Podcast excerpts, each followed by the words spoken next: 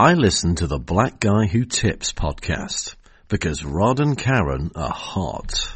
A man with a trunk boarded a, at a tiny station somewhere near Abbeville, South Carolina, bound for New York. George saw him and jumped down from the train. I need some help with my bag, the man said. George reached down to grab the trunk and fell trying to lift it. Hey man, George said, what do you have in this bag?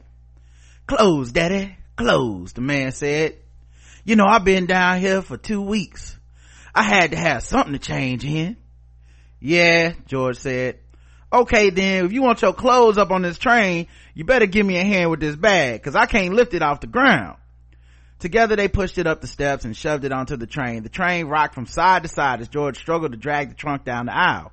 It was dark by now, and George managed to push the trunk to the back. He held up one end by the handle to position it in the corner away from the other passengers. Then he dropped it and when it hit the floor the latches flew off george said and out came the contents. The potatoes rolled out the bag and the engineers hitting these curves and you could hear them rolling all over the floor. The man whose trunk it was got alarmed. Hey daddy you got a flashlight? he said. I don't have no flashlight. That's gonna last long enough for you to find all your clothes george said cause they rolling all over the train and i need my flashlight. I'm sorry man the train lurched from side to side and from one curve to the next, and with each curve came the rumbling sound of mud cake Carolina sweet potatoes. The colored car was in an uproar. The man's trunk flung open, his latch broken, the man running down the aisle in the dark after the contents, and 51 other passengers rolling with laughter and very likely helping themselves to sweet potatoes they hadn't managed to bring aboard themselves. but that would make a nice sweet potato pie once they got back to Harlem. Come on! Hey, welcome to the Black Guy Who Tips podcast. Your host Rod Ed. Karen. And we're live on a Sunday, ready to do some podcasting. Find us on iTunes, Stitcher, Podomatic, search the Black Guy Who Tips. Leave us five star reviews on iTunes and Stitcher. Seriously, we would love you to do that if yes. you're listening. It's an easy way to help the show out. It doesn't cost you anything. And, uh, you know, it just help, it, it you know, it makes us feel good. So, leave us five star reviews if you got a chance. Mm-hmm. the official weapon of the show is the taser? and the unofficial sport. What about? A bullet ball extreme. Um and of course today's excerpt is from the warmth of other suns um by isabella wilkerson wilkerson um and that's just uh, to, i just kind of wanted to read like one of the funnier isabel wilkerson sorry. I wanted to read one of the funnier excerpts because that you know there's there's like all kinds of stuff that happens in uh in life and you know and in these books like the whole book's not just all woe is me blackness this that, and the other. It's like some of the shit is pretty funny you know just hearing about black life and some of the things. And one of the things that um you know the book reminded me of and um you know we've talked about it a couple times before but the connection of blackness from the north to the south. Mm-hmm. so that excerpt is basically from the people who used the trains back then to go from the north to the south and they would ride these trains you know you'd be basically leaving from um you know northern oppression but still not the same as southern oppression. Come on. So you'd be leaving from there and coming back home these were people's homes. You know this is your family down here. Um this is where your roots are literally. Mm-hmm. um, and that's black a lot of black people get older. Even some of my family members them niggas moved back down south because they was like I, is the weather's uh, tough on your body and i'm older. So as people get older a large percentage of them are actually coming back down south. Yeah many did um many did come back you know? Um so uh it to me it's always a reminder of that connection. And i feel like over and this was not that long ago. You know we're talking like 60s 70s 50s you know like the, the great migration happened over you know probably 60 70 years. And and and it's kind of wild that that disconnect based on what region of the country you're born to can happen so easily. Like you know we talked about it yesterday but the demonification of or demonization of black voters in the south from black people who just happen to not be born down here. Right because now you're talking about generations and generations. So a lot of their ancestors that were actually born down here a lot of them are dead and gone. Right. And so you have generations of, of people now who don't know nothing about the South, ain't never been to the South, don't know shit about the South, and just you know, everything, almost like the white people, everything they see about TV and, and all that shit, you know, because white supremacy affects us all, you know, to an extent, we all kind of buy into it until we get to the point where we be like, hey, there's something wrong with my process of thinking. Yeah, and so I think it's kind of interesting when during this time, even as people were fleeing, you know, that connection was real. And one thing people always came back for was that food, that comfort food, that, that food that follows. I don't care if you're in a black city, a black part of the world, like wherever in America, and it's not in the South, you got somewhere where you go get your soul food, whether it's your family, whether it's some restaurant in town, um, and you know the same way that you know new york city's known for their pizza or whatever you know the south is like where can i go get me some real soul food? And that means so much because that is really food that nourishes the soul. It's really something that that takes people back to that time. And it's the dishes and the food that we learned to make down here.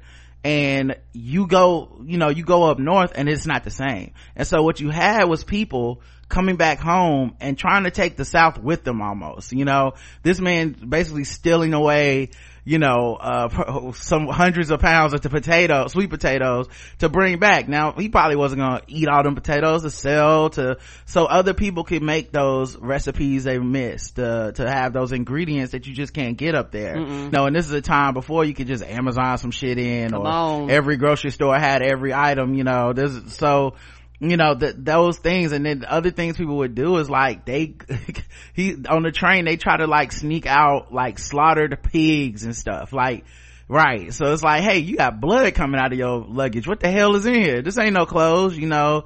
Uh, and i feel like one of the things that um that we're almost losing is that connection. Mm-hmm. you know i think there's a lot of people that feel no connection to black people as if you know because like there aren't very many black families that were born in the north. What you have now is black people who migrated to the north and then their children were born in the north. Right. but you don't really have a lot of roots that started in the north because it simply wasn't really allowed. Nope. you needed money. You needed autonomy. Um, you needed some level of pull. And so a lot of these families where people proudly proclaim like i'm a northern this and look down on the south you you're from here Yes, like you are. someone made that trip and set you up there and they never visioned i don't think hopefully i don't know hopefully though they never envisioned their children looking back at these roots and being like you know these terrible people these stupid ignorant black people even though i'm black as well and i really think we uh have to do something to to fight against that impulse because i i believe it's real i think you see it jump out at times in different forms of anti-blackness and stuff and there's really no um like so like people believe the worst you know? There's uh we talked about another part of this book where people from the south that came up later than the people who came before them. And not we're not talking about that long later because like i said we're talking about probably a s- 60 to 80 year period of time. So you're not even talking about a long period of time right?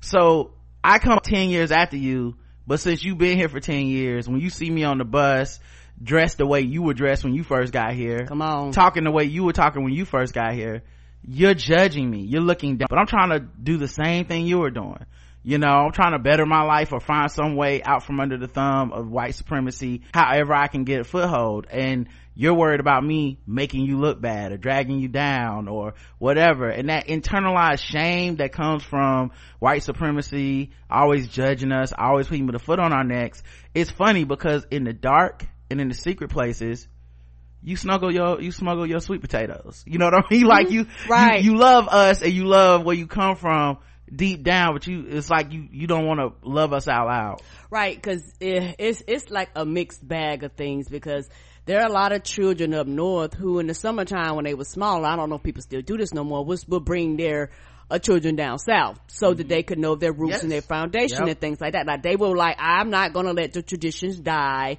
You're gonna taste the sweet potatoes and the yams, and you're gonna get to know your cousins. A lot of that has stopped over the years, uh, but you know, younger people then used to do that because people were like, no, no, no, you're not going to forget about where we came from.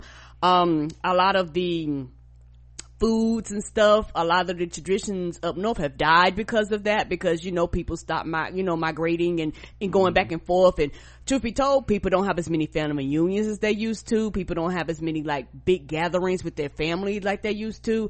And, you know, I talk, kind of talked about this before and I still do believe this when Mima or Mama or, or, or grandma or, or, or a big aunt, a big mama, whatever you call her, y'all know when she died, a lot of those traditions died with her. We're losing recipes. I'm sorry. Go You- ahead. re- really, we are like I like know. It's just a joke. Something Michael Irvin said.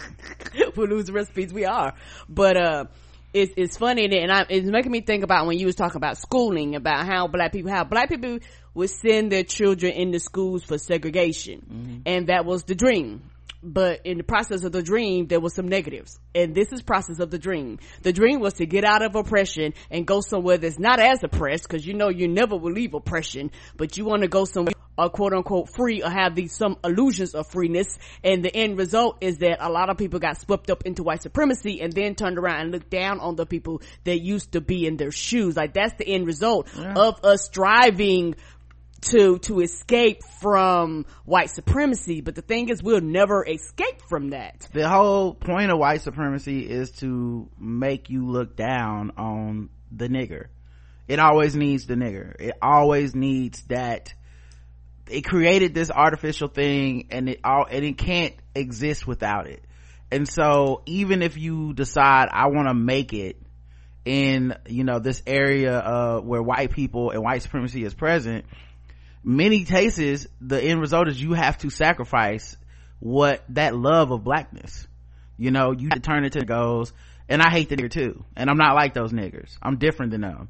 You know and that's that's a big that's a big issue for them Yeah, and also it's one of those things when it comes to quote unquote soul food and how, you know, food soothes the soul. A lot of that is because we didn't have a lot of money. So because we didn't have a lot of money, we couldn't purchase these fine, fancy things. But what we could do is feed your ass and feed your ass really, really, really good. You know, and that's why a lot of times when, you- when you're down south, eh, everybody wants you to take a to-go plate. Everybody wants you to, to, because for a lot of, particularly women, because most women do the cooking, that was a way of showing love. Like, Yep. I, I, I love you and I can't purchase you this, but what I can go do is take the time and buy some greens, some collard greens, some, some yams. I can make sweet potato pie. I can make a pound cake or whatever, macaroni and cheese, and I can come together with the rest of the family to show and, and express my love.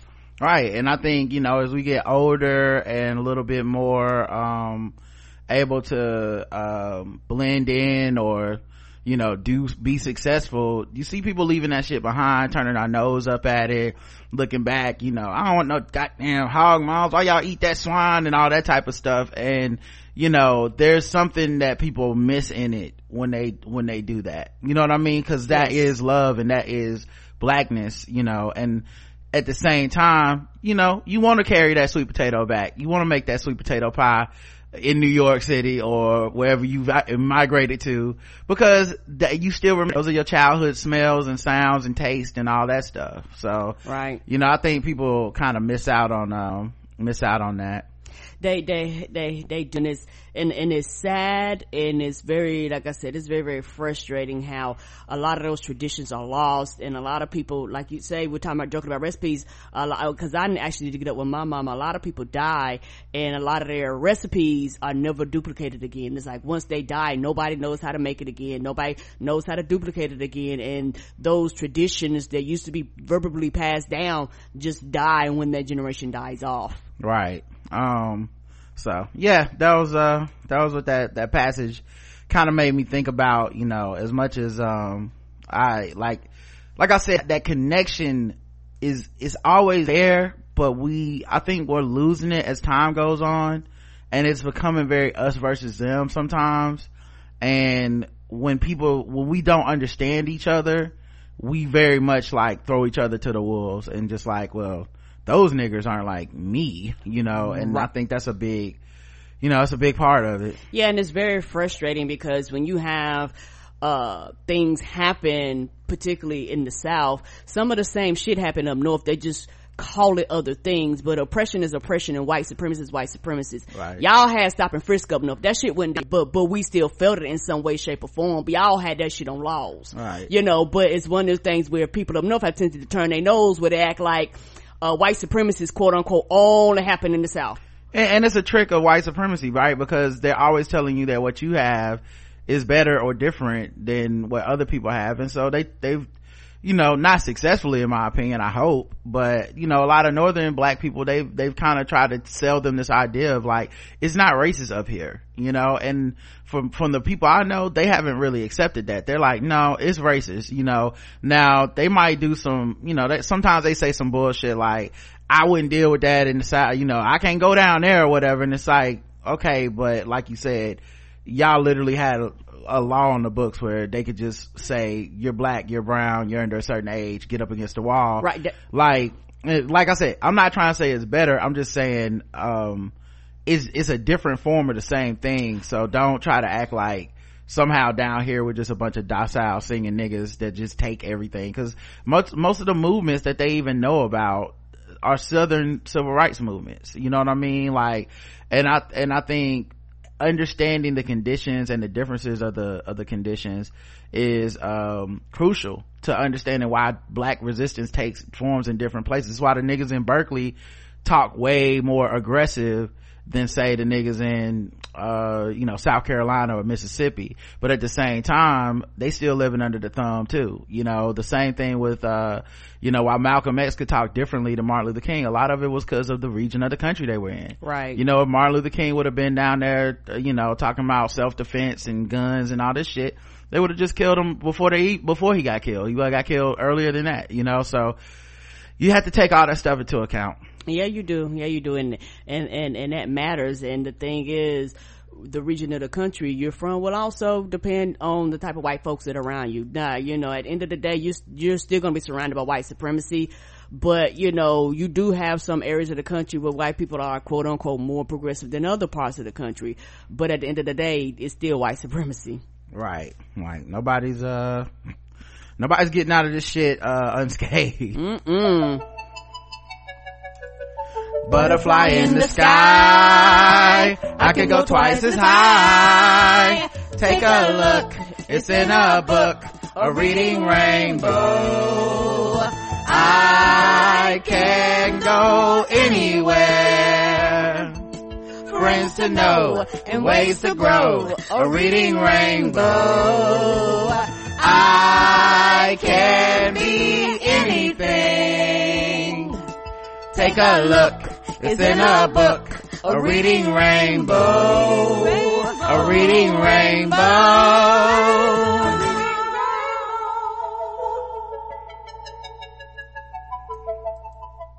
All right uh i guess we need to get into the show but first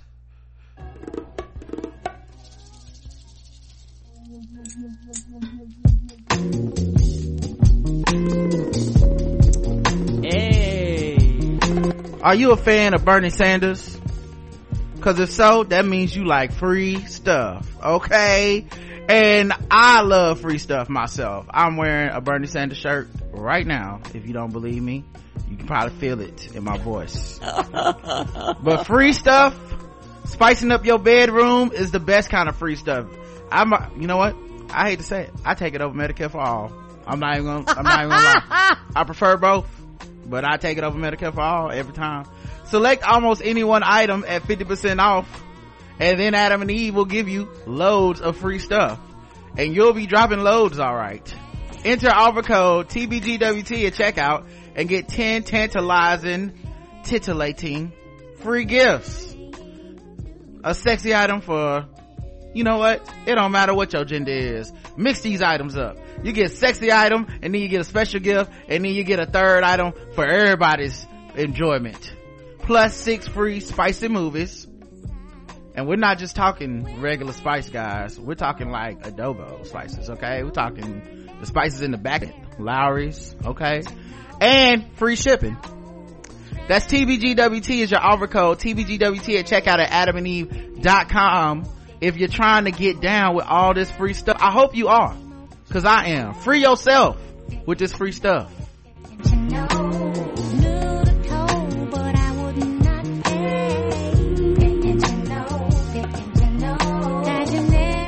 all right let's get into the show show um, i know karen i know you're experiencing some technical difficulties over there mm-hmm. but uh, when i see you in the chat room i'll, I'll add you back um, i know uh, you know, things be happening on This the is what's wrong background. The young ladies today, they're not learning from mom how to cook with losing recipes. And now we're going to See? Losing recipes, y'all. this is My- what's wrong. Irvin broke down what's wrong with the country. Speaking of the country, lots of news going on politically. Uh, you know, ever since uh, Super Tuesday, the Bernie campaign has been reeling, and their people, their supporters online have been reeling, and now you know it's becoming, um, you know, one of these things where you're starting to see uh, them try to get, you know, try to get back together, try to recover, and um, I would say the start of this, like probably like two days ago, Bernie started coming up with his like uh attacks geared towards specifically Joe Biden and Right. you know trying to like I, you know come up with re- ways to differentiate himself. Um so uh i guess we can go through some of these political news. I'll try to keep it fast but uh here it is. So of course michael bloomberg suspended his campaign and endorsed joe biden. Uh not surprised. Told everybody he wasn't a threat. Um not surprised he would endorse joe biden either because he's uh he, joe biden's policies and his attitude are the least threatening to um bloomberg. And then more importantly than than even that because everyone tries to make it about tax and money and stuff and i'm not 100% sure what bloomberg's um i'm not 100% sure how what how much of that is motivating him um because he also pledged to um to support he, he formed a new group and planned to support the whoever the democratic nominee was which is you know presumptively joe biden. And joe biden had next to no money before this in his campaign coffers. And you know now i'm watching nba league pass and i see you know the commercials and now i'm seeing joe biden commercials. So that must be bloomberg at work. I forget the name of the PAC or whatever it was that i think it was like every, everyone united or some, something about uniting everyone. And i was like yeah it sounds like the kind of PAC you come up with that's not really uh, related to the candidate. You just want to and, the- and, That the- makes me so odd and weird. and to their credit the commercial was good Oh yeah, they know how to put a hell of a commercial together. yeah the commercial was good man. Um let's see um what else happened in uh the uh so that was like the first thing. Um super tuesday exit polls nearly three in ten voters decided in the last few days. So you know that percentage that biden won by a lot of those were people kind of conflicted on who to support. And i think that's actually representative of a lot of people Yeah, it is. uh, more than people would admit. I think once you get online, everyone picks their camp and then they surround themselves at their camp and then we, they just keep reinforcing whatever the fuck they already believe. But, you know, I think people that have been watching have felt none of these candidates are that strong. And, um, it was coming down to late developments on who am I going to vote for. I think a lot of people went to the polls like, I'm not really sure on who I'm voting for Correct. Um and so uh when that when you took away some of the options it became kind of obvious like well i'm definitely voting for a democrat. So that kind of leaves bernie out to dry you know? And i think um there's this assumption that you know the the the way that the votes are divided that um elizabeth warren's voters would support joe uh bernie. And that That's not a guarantee. right. And that everybody else would probably go to biden um but the truth of the matter is i don't think elizabeth warren's voters are just you know gonna mostly go to uh bernie.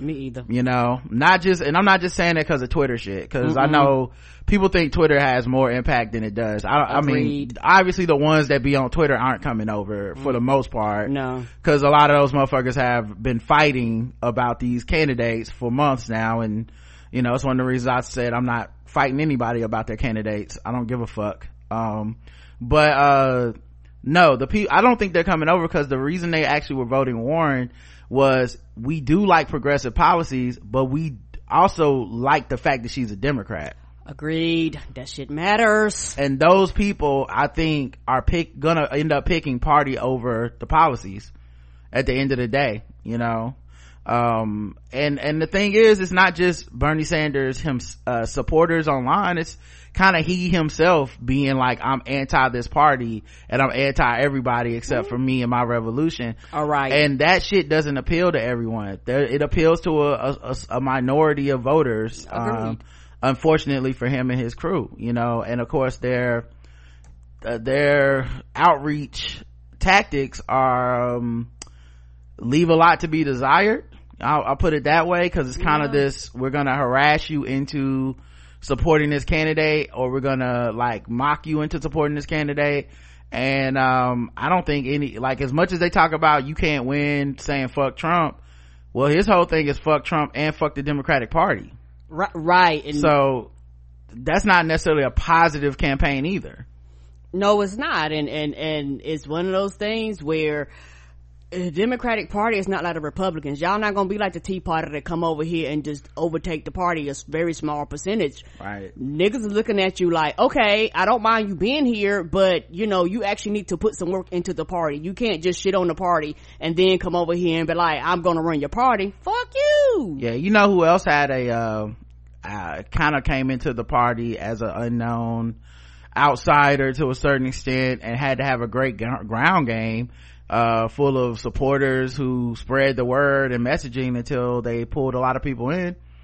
2008 obama was the presumpt was not the presumptive favorite. Nope. Came in relatively unknown to most of the country. Um, and then just had the actual ground game and the enthusiastic voters who really led him to victory twice you know and you just don't see you like now part of this is that as a black man he doesn't even have the privilege to do what bernie's doing. Mm-mm. to to be angry and to be like fuck this group of people. He has to be like well everyone's valuable. Because you just don't get to do that as a black person. But still he the reason he won is because he never gave in to you know let me demonize this group of people or that group and I think, you know, as a privileged white man, you can kind of do that if you're Bernie Sanders. You can be angry and tell people go fuck themselves and people go, yeah, go fuck, yeah, go fuck yourself or whatever.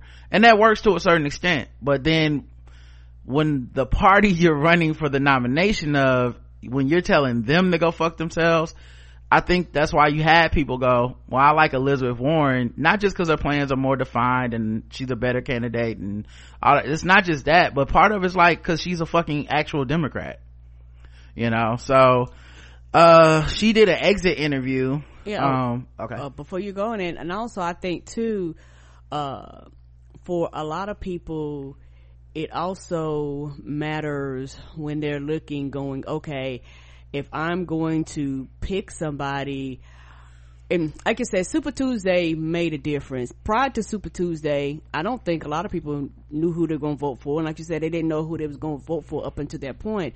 But with the people dropping out like the day before, like you said, it narrowed it down for people where people go, okay, people are dropping out now. So now basically these are the top two people. And when you have turned people off, when your supporters have harassed people, but yet you want to you want outreach to these same people and be like, we want your vote. People are like, why, why would I do that when I've seen what your supporters do?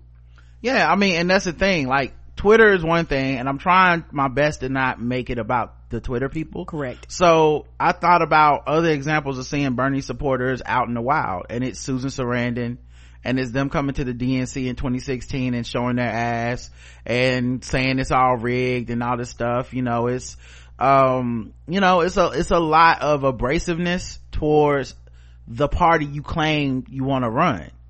And they and they and they don't have a system of checks checks and balances so they don't have anyone within the campaign or at the top of the campaign who goes hey hey hey hey don't do that it's not helping me if because people are human. And if the interactions they remember with you are mostly abrasive interactions it doesn't matter if you believe the same things. The humanity of the people will take over and they'll be like i don't care what the fuck your policy is. I don't like you. And it, and the thing is they should understand it right? And you know why they should understand it? Is because many of them said in 2016 i just don't like hillary clinton. I would never vote for her. Fuck that shit even if she's better than trump. Yes they did. So now by your logic right? This is what you claim people believe. That's what you claim to believe yourself in many cases. Now you don't understand why elizabeth warren's fans aren't just hopping on board with you. It's the same logic. How do you defeat that logic? Because no one can defeat it with y'all. No one can bring y'all into the fold right? Y'all are like fuck everybody. We don't get our person. We're not fucking with you.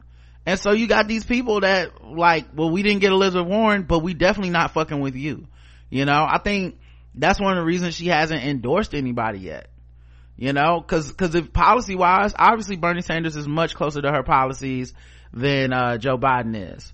Right. Don't nobody know what the fuck his policies is. right. And so people want to go well that shit shouldn't matter. Let's talk about it shall we? Because she did an exit interview on rachel maddow and she said um, I think there's a real problem with online bullying and online nastiness. I'm not just talking about who's people who's about who said mean things. I'm talking about some really ugly stuff that went on.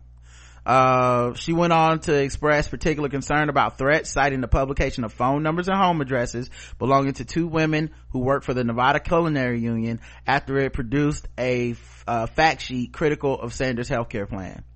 Warren's reaction illustrates that these tactics make it at least somewhat harder for Sanders to build allies in the Democratic Party, and this failure of elite backing has real repercussions.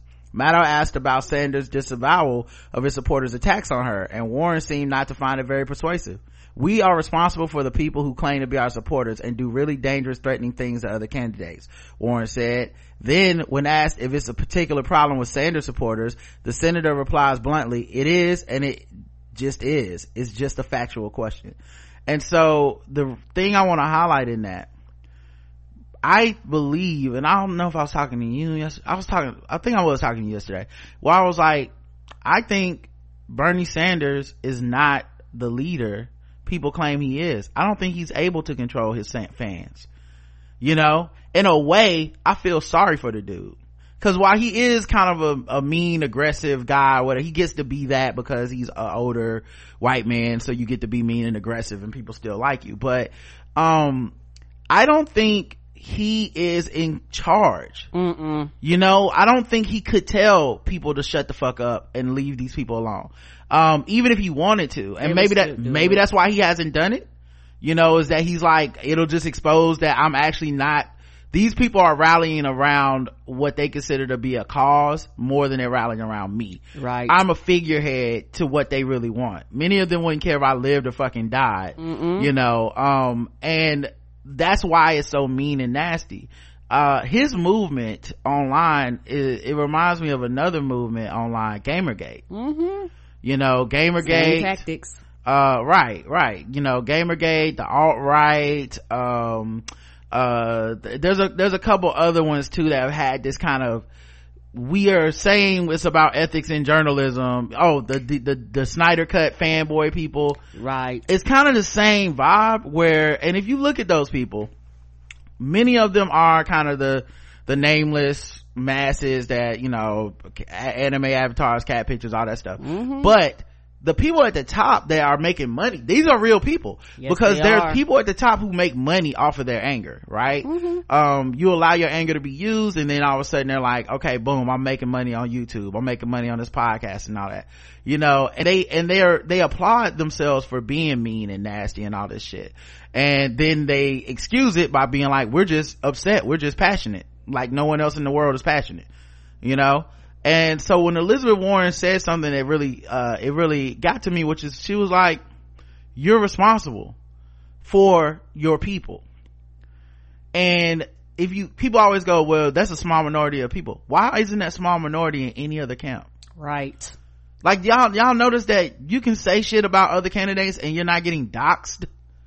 You're not getting death threats? Like it should say something to people.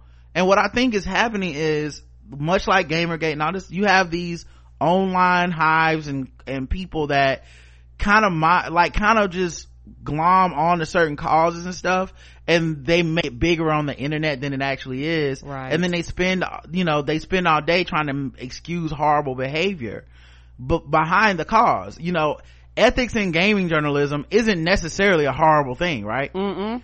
but what about the fact that it's, it just turned into harassing and doxing women. Right. It turned into death threatening and threatening to rape women. It turned into, uh, people can't, uh, go out and speak, uh, because y'all are sending bomb threats out to colleges to keep this person from speaking, you know, and keep in mind when, like, there are people I detest on the right, like the alt-right, right? People detest Milo Yiannopoulos causing the bomb threat. No, they do not. No one's trying, no one threaten, you know, no one's like, we're, I'm coming to kill, got my guns and we coming to campus.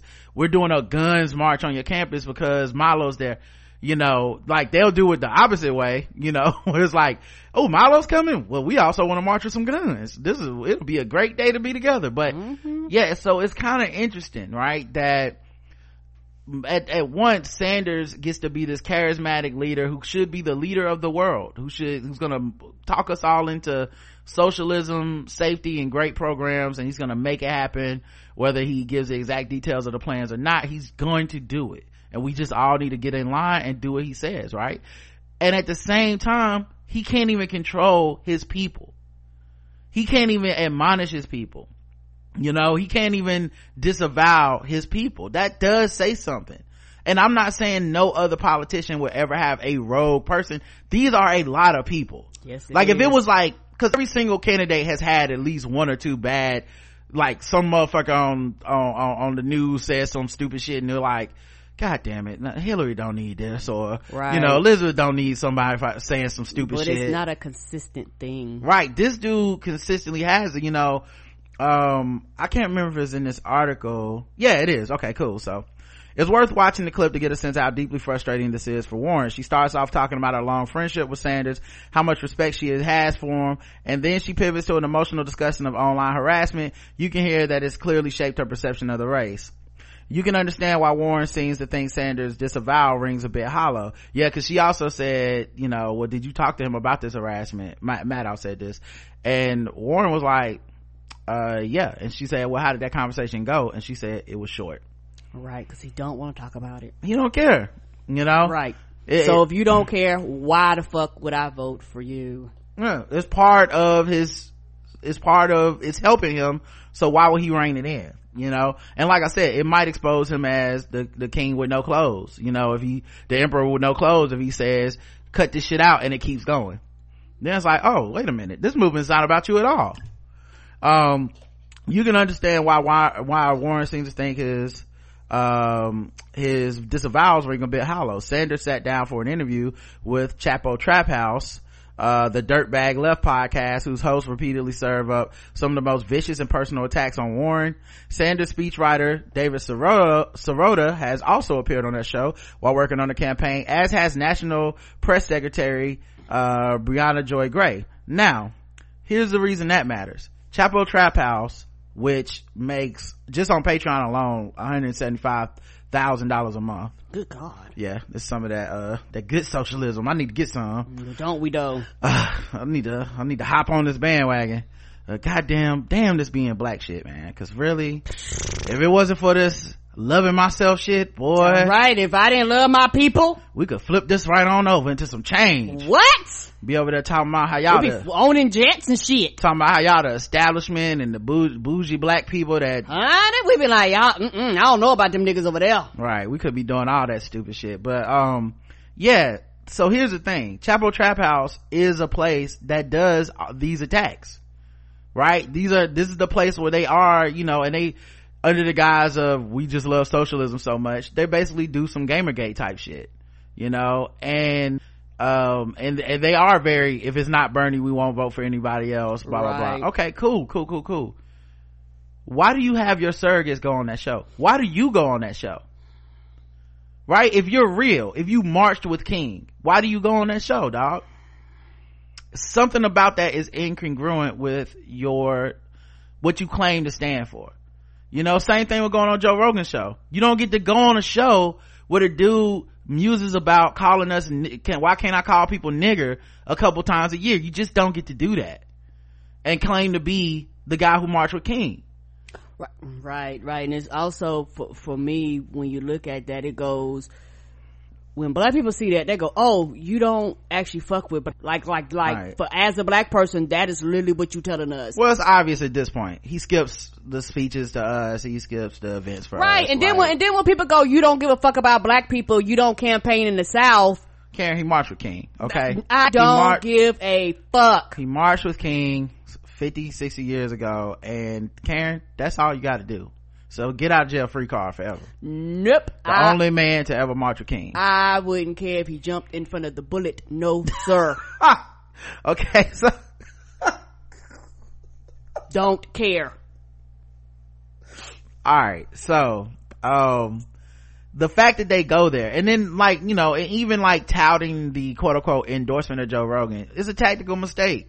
Black people don't fuck with him. Mm-mm. not like that you know what i mean so it's just it's just little stuff like that that is these moments where you're like i don't think this dude really you know is really for us like that anyway uh, from Warren's point of view, it might seem like Sanders is speaking out of both sides of his mouth, vaguely disavowing online anger and public s- statements while his campaign reaches out and appeals directly to the people purveying it.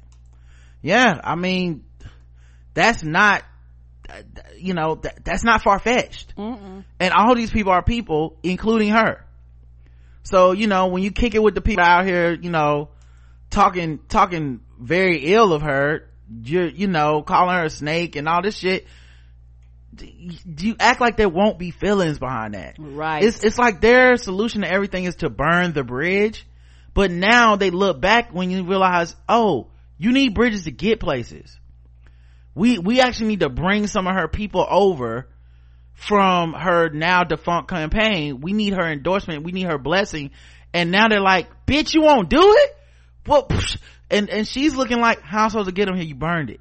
You burned the bridge. There's There's nothing, nothing, for us to, to walk across. even if I didn't, even if she did endorse her, endorse them, it would be, uh, it would not go the way people think. No, it would not. Cause one, the black women that fuck with her are never coming over there. I don't even know what to tell you. Like the vast majority of them are not. But then the second part of that is it would then be almost a slap in the face to those black women. Mm-hmm. Many of them would be like, now see, that's fucked up. We work, help work with your campaign and shit. And then at the end of the day, you know, and you know one of our main issues with him is how he handles race and shit. Mm-hmm. And at the end of the day, you endorse him. Now she endorses Biden, same thing. So, uh, you know, I could see a reason for her to either delay and be like, well, I'm gonna wait till the primary's over and then endorse or I'm, Yeah, or I'm not gonna endorse either one. I, I could see either way. Yeah. Um, the purported aim of the, of all the pro Sanders, um, trolling the snake emojis directed at Warren on Twitter, the vitriolic attacks on Nevada Culinary Union is a shame of bully targets into getting behind Sanders. Judging by this interview, it seems to have had the opposite effect on Warren.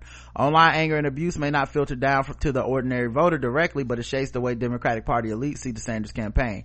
And if they see it as a font of negativity and anger or a source of direct attacks on them and the people they admire, they're less likely to see it as something they're comfortable lining up behind and these sorts of endorsements can matter in primaries. Uh, support from Representative Jim Clyburn, uh, Senator Amy Klobuchar seems to have already uh, helped buoy Joe Biden in their respective states. Fundamentally, if Sanders and his movement want to succeed in remaking the Democratic Party in their image, they can't just drive out every person in position of power right now. They go from insurgents to part, to go from insurgents to party leaders, they need to figure out a way to court the people with influence in the party. Right now, it seems to be the case that the pro-Sanders online brigades are making that harder. You can call it childish if you want. That Warren and other Democratic elites are get letting hurt feelings get in the way of progressive politics, but it doesn't change the fact that they sincerely believe this is important. And no number of snake emojis is going to change their mind about it. If Sanders fans are really serious about helping their guy, they need to think carefully about whether their help, that what they're doing is actually working. I don't think they're serious about helping him. That's the only thing I could arrive to. Um, I think they're serious about making a million dollars doing a podcast that, you know, gathers a bunch of angry people in the name of socialism and Bernie Sanders and masquerading in the, as a, as fake revolutionaries and acting like they're gonna burn this place down and all that shit when really they just gonna keep caking and making money and touring and all that shit. They're not, they're not really gonna get the guns to go kill the richie people and all that shit either. So, you know, I, I do think this is why the shit falls apart you know? Is because it, it's not coming from a real place you know? It's coming from mostly a place of privilege. It's occupy wall street all over again where people fall in, in love with a movement and then they don't examine how it was created the people at the top of this movement um, and all that type of shit you know? And then you go wait a minute what the fuck was that really about? You know? Like what what what, what exactly was this occupy movement supposed to be and why did it just go away basically you know? It disappeared, didn't it? yeah like why why is that pop do people just not want college anymore? You know you start interviewing people and it's like i want free college. And people are like okay i can agree with that. Why are you standing in the streets in wall street though? You know what i mean? You start examining individual people's stories and it's like i don't really know that this is the movement y'all saying it is. Um kamala harris endorsed joe biden for president. Um I, I- it's so funny because every time one of these people endorses somebody, Elizabeth Warren went on SNL and they had, and then she put out a video that's like a TikTok challenge and it's her and, um, why can't I think of her name? A very funny woman from, um, SNL, Kate something. Fuck. Uh, Kate something. I think is her name. Um, she always plays Ruth Bader Ginsburg. Why am I blowing the blank? McKinnon? Kate McKinnon, yes. And so they did a video because she plays Elizabeth Warren on the SNL. And the TikTok video is the uh, hit the switch challenge, just flip the switch challenge. And in the first one is uh, Elizabeth Warren ho- holding her phone and uh, like filming it, and then Kate McKinnon is like dancing as Elizabeth Warren. And then it says, I just flipped the switch and it flips the switch. And then it's Elizabeth Warren dancing in the background and Kate McKinnon's holding the phone looking Aw. serious you know, it's just like a cute little video, Karen. The online response, these motherfuckers was retweeting it, calling all kinds of names. Why haven't you endorsed Bernie yet? This is what, so you think that now at this most important time, this is what you're doing, not this, not that. And, She not running no more. The Right. fuck? and I'm gonna tell you the truth. If your candidate really had his shit together, he wouldn't even need her endorsement. It would be obvious that her voters were coming to y'all. Now, why are you so deathly afraid that they're not gonna come? What, what, why are you so scared? I thought your policies was the closest aligned. Why do you need her blessing? What would stop those people from coming over to your camp? It's almost as if you know you treated them like shit. And you treated their candidate like shit. But if she were to forgive you, or to say, I give you my blessing, you would be able to tout that against them as like, uh, uh, well, she forgave us. Let me tell you something. It really don't matter. Mm-mm. The people that have injured feelings over this shit aren't coming No, they're it's, not. it's why I said you can't build a movement this way, you know? Um, but yeah, so they harassed now Kamala Harris, all in her mentions. And the thing is, if, if I got this strategy correctly, so we're gonna harass you until you do what we say, right? We're gonna harass you while you run. Then when you, when you drop out or whatever, right? We're gonna harass you into endorsing our candidate. Because if you don't, we will, let me check my notes here. Yep, this is correct. Harass you. What's the threat? I'm gonna get harassed no matter Right. what the fuck I do. Sound, sounds like there is no threat here. You already weren't gonna vote for me. You already think I'm the most evil, terrible person in the world. There is no thing you can do to me at I this have point. nothing to lose. What's my incentive? We'll stop being in your mentions. I'm okay. I don't read my mentions. I'm, I'm, I'm a motherfucking famous politician. Right, don't read them. Some other woman probably has that job and that fucking bothers her every day having to see what the fuck y'all be saying. Mhm. But Elizabeth Warren did not get this far by not being able to stand in the eye of the storm and be like, nah, fuck that. You know, that's the whole point. Uh, Jesse Jackson endorsed Bernie Sanders for the 2020 presidential nomination. Everybody brought up that Jesse Jackson didn't like Barack Obama in 2008 and said, uh, we like to chop his nuts off. And, but I said, you know what? Then he cried at the, uh, inauguration, uh, cause he's still a black man. You know, I, I'm, I'm not gonna shit on Jesse Jackson. I'm, I, I refuse. We're complex. Yeah. Well, not just that, but I mean, I just refuse, man. I don't think, I think this shit where, uh, this shit where it's really more about people picking their favorite candidate and then they work backwards from there. Yeah, they do. So because he didn't pick your favorite candidate, or like what you want to do? Endorse Biden now? Cause even that's more about spite towards Sanders for a lot of people. They don't love Biden. No, they don't. So just get the fuck out. Like it don't matter. He he endorsed Bernie, and if Bernie doesn't win, he'll be like, cool. Then Joe Biden. I don't give a fuck. Um, Bernie Sanders says the establishment forced out Amy Klobuchar and Pete Buttigieg. If by establishment you mean people not wanting to vote for them, sure. People, not enough people were voting for them. There's no, there's no need to force them out of anything. They weren't gonna win. And also, this goes back to what you were saying before. He wanted them in the race to chop up Biden's Biden votes. Yeah. Now let throw this one more out here though, Karen. So then why did Elizabeth Warren drop out? Did the establishment force them out too? Let's just let's just take it to the fullest extent. Right. These aren't the only people that dropped out. Mm-mm. Did the establishment force Kamala Harris out? You know, like this is the way. This is the only thing he can do, man. Is he has to he has one song and he has to sing it. It's the establishment this anything against me is the establishment. Black people in the south voting that don't want to fuck with anybody uh, that don't fuck with me and don't really uh, fuck with Pete Buttigieg and Klobuchar they they're they're the establishment today. You know? If this is the fucking CBC the the the um Congressional Black Caucus that's the establishment. John Lewis is the establishment you know, every, everybody establishment, but you nigga, you've been around for a long ass fucking Right. time too. I don't be understanding that goddamn argument. right. So, you know, that's just the thing. One of those, one of the things I was kind of not surprised by was the power of the establishment to force Amy Klobuchar, who had worked so hard, and Pete Buttigieg, who really worked extremely hard as well, out of the race. What was very clear from the media narrative and what the establishment wanted was to make sure that people condescended, uh, co- coalesced around Biden and try to defeat me. We're taking on, as I think everyone knows, the establishment. We are taking on the corporate establishment. We're taking on the political establishment. And what you are seeing now, just in the last few weeks in Wall, is Wall Street, the healthcare industry, the billionaire class, putting a lot of money into Joe's campaign. But at the end of the day, you know what? I think we're going to win this thing. And my thing is the establishment that you're trying to run because you know if you become president, you are actually part of the establishment, right? Or, or am I going crazy? Greatest trick the devil ever pulled, man. But good luck to him. Cause I still like his policies more than Joe Biden. I just don't think he's gonna win. I think his people kneecapped him a long time ago and he didn't learn shit from 2016 and now we're here again.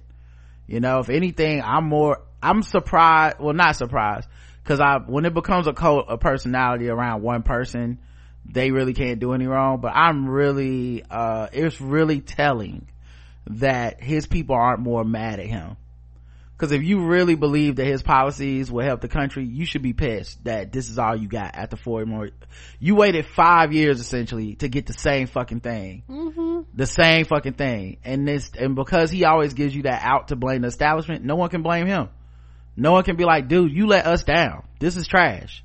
This is the same fucking campaign. It's not good enough. You knew it wasn't good enough four or five years ago. Is why would it be better today if you didn't do anything different? If you decided out well fuck it i'm not even courting these black votes i'm not even i'm skipping it. There was a thing where he was supposed to give a speech about race yesterday at this con this summit and this panel for like black people and shit. And you know he had his negroes there Cornel West and whatnot. And he apparently decided not to do this the, not to give that speech. And to say gave his his typical millionaires and billionaires speech. And you know people was like well what like what do you want it or not you know what I mean? Like, are you, are you scared? Are you uncomfortable? You know, my personal belief is he may cynically be doing the math of, I can't make what I talk about too black. Agreed. Cause the people that support me actually don't really like black people. Mm-mm. There's a bunch of entitled white people who think they should be rich because, and they hate people who are rich because they not rich and they believe in the American dream in that way. And since they're not getting it, they support me because they feel like I'm gonna get it for them. Right. but my but if i said and i'm gonna get it for black people a little bit differently because their oppression has been different than yours. And you're not the focal point in the center of everything. You know in the way that elizabeth warren says you know i think those same white people that that that claim to fuck with him would be like uh-uh no no, that so black people gonna get a little bit more than, than me. They gonna so their program's gonna be a little bit more targeted for their home ownership or their HBCUs. They then all of a sudden those people don't feel as passionate, quote unquote, about you. Correct. And it's one of those things when you, you look at it, you go, well, oh, you're actually trying to get, uh, Trump voters too. And them motherfuckers ain't gonna vote for you. Yeah. Cause he, see, that's the thing that bothers me more than anything else about his campaign is that he is willing to capitulate to the Joe Rogans, the alt-right, the Trump supporter. He's willing to, he's willing to make those concessions. He's willing to support the, the, the Democrat who's pro his economic agenda, but anti-choice. He's willing to do those things. So that's when I started to get upset with the dude was cause it was like, well, bruh, you, you understand that you understand how to build coalitions when it suits you. You're not an idiot. Mm-mm. You just don't, so this apparently just does not matter to you. Nope. Well, then if it don't matter to you, don't look for black people to vote then. Yeah. Then They're not gonna vote for you if it don't matter. Yeah, so, you know, it's, like I said, it's, it's more sad to me that it's happening. Right. I, like I wasn't joking. Yesterday, I, when I say on the show, I went already and bought the shirt. Like, yep, if you win this shit, I'm gonna be out here like, yep, let's go, feel the burn. Let's, let's get this motherfucking, uh, votes. I, like, this is better than Trump. Period. Right, and I and I would have voted for him too. I don't have a problem. And a lot of black people down south would have voted for him if he would have built inroads, if he would have came down here and did what he was supposed to do. But he didn't. So they was like, "Well, who are you? Bye." And we morally consistent because niggas didn't fuck with Elizabeth Warren like that either. Mm-mm. You know, not, not saying that we the only ones. I feel like we was kind of, was the only ones that really did fuck with Yeah, her. it But, but, but yeah. it wasn't like enough of us felt fuck with her like that either. Cause they, cause at the end of the day, no matter what her plans are, we don't know her like that yet. This was a get to know you kind of thing for a lot of black people. And at the end of the day, they pick the person they know. Even if that person disappointed us before, we know him and he'll come back and say, here's where I can get better. My bad. Here's, you know, and uh, you can say you don't care about that shit if you, if you want to. You don't speak for black people because black people do care about that shit. Yeah, they do. All right. Um, let's see what else has happened. Oh, and the, one more thing for, before we get out political news. Um, this gives me actually hope, uh, for 2020. For a while, I've been feeling like Trump gonna win. Now he could still win, obviously, especially with election interference and shit. Um, who knows how it's gonna go, but Agreed. but let me step out of those cynical shoes for a second and um it, and like i said it's bittersweet but turnout in the democratic presidential primary has been strong across suburban counties from northern virginia to southern california and it's the same thing that fueled the 2018 wave in several key counties turnout has exceeded that of four years ago. And in some cases it has bested the party's recent high water marks reached during the 2008 primary battle between barack obama and hillary clinton. This is all good news in my opinion Agreed. for um for democrats. Uh because essentially people are more engaged. Now i don't think this about excitement for joe biden. Mm-mm. i think it's essentially fuck trump Right. and as much as all these fucking brilliant egghead ass phd down to the floor motherfuckers will tell you that doesn't win elections i think we're looking at an unprecedented election Yes. you can't just go by the old rules of hope and change or get no it fucking not this time y'all this y'all time. showed us that it didn't matter. So the fuck. I think you need to look at what's what's true, and what's true is the one place that you can unify every single Democrat is fuck Trump. It's the Right. only it's the only issue everyone pretty much agrees on on the Democratic side of the aisle. Like you know th- that's that's the one reliable source, and that's why Biden's message has only been that you know and, and we on twitter the policy wonks and the fucking nerds and the political people that watch every debate we want to see every single issue fleshed out because we, understand how this stuff affects people's lives blah blah blah but there's a broad assumption that all these people are better than trump and that any of them should be like fuck trump and that's really i mean it's enough apparently and that's and it was enough in 2018 when when turnout surged and I think it seems to be people keeping that same energy for 2020. Now, look, anything can happen between now and November. This nigga could kill over dead. Um, either one of them, by the way. Um, so it, you know, anything could fucking happen. But just there seems to be more of a will to get off your ass and not be complacent like people were in 2016 you know the overload the system as stacey abrams says. Mm-hmm. so I, I, really hope that that's what's what's happening you know uh, and they interview people. One of them was a white woman uh, which is turning out higher for biden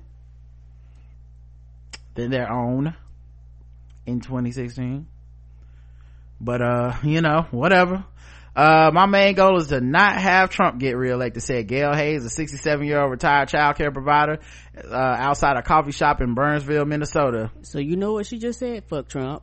Like, like, I don't think people fail to realize that, like, her thing is, we just want that nigga out of office. We can yep. all agree on that. And you know one of the reasons that people are gravitating towards a moderate, like Joe Biden and even Klobuchar, Buttigieg, or whatever. You know why people are gravitating towards that shit? Cause they associate moderate with peace. That is, it's not true. A moderate is not actually necessarily gonna give you peace. Mm, right. A lot of times they're gonna compromise on shit that makes things worse or, you know, maybe peace isn't always the right answer to solve certain problems. But unfortunately, with everything being in such a state of turmoil for the last four years, people ain't really trying to hear, um, they really want to just return back to what they had. Right, because they was like, we don't know what's happening, what's going on. Everything is in disarray. We could be in a war at any second. Like, you know, come on now. All right, let's get to some other shit. That's, I think, all the political stuff. Um, all right. Um, let me just make sure. Yeah, okay. I think that's all the political news. Uh, coronavirus panic spreads. Costco is banning free samples oh a lot of people gonna be mad. A lot of people go there for lunch and stuff snack on their, their free samples. Yeah you know i guess it makes sense though. Why you abandon i mean if a nigga come in there sick. sick and get everybody else sick or you know like anything with a lot of people touching and doing the same shit over mm-hmm. and over you might want to mm-hmm. you know think about. Other places probably stop doing samples too you know re- uh, grocery stores and shit you know they do samples. Yeah i know we went to the hornets game yesterday. I uh after we came in or whatever, I wouldn't wash my hands after a while, you know, just like, nope, this is in case. Uh, Atlanta pastor amid coronavirus outbreak, please skip church if sick. Now see, that's why I told you I've been ahead of the curve for about 40 years here. Okay. Your boy ain't, you ain't got to worry about me coming in there getting nobody sick. I'll tell you that much. Um, I, and I, this makes sense too for churches because, you know, now you got PayPal and, credit cards you can run from home. Like, you know, we're gonna get the money. Okay? Direct deposits, ACH, wire right. transfers. Right. Church is advanced. Like at this point, you know, hey, stream it online, but just send the, you know, hit the, hit the cash app, as the kids say. Uh, cause I don't need you, you sick motherfuckers touching me when I gotta go get in my mm-hmm. bins. Hit the Venmo. Yeah. Don't, don't, don't ask why we want you, we don't need you in church, okay? Pastor got things to do. All right, Pastor got money. God expects you to do what the Lord wants you to do. Like those of you who realize that that the Lord wants you to give generously into His church. Amen. Don't ask no questions. Don't ask how come, uh, uh, uh, why come the pastor have to have him a nice house? Why come uh, uh, pastor got to have a nice car? Uh, don't ask. I said don't ask. I said don't ask. No questions. Just give the money. Get the collection plate around on that side. Nigga, get it around on that side. oh, somebody said I got a hundred dollars right here. Mm-hmm. Get get the collection plate around that side. Nigga, get it around that side.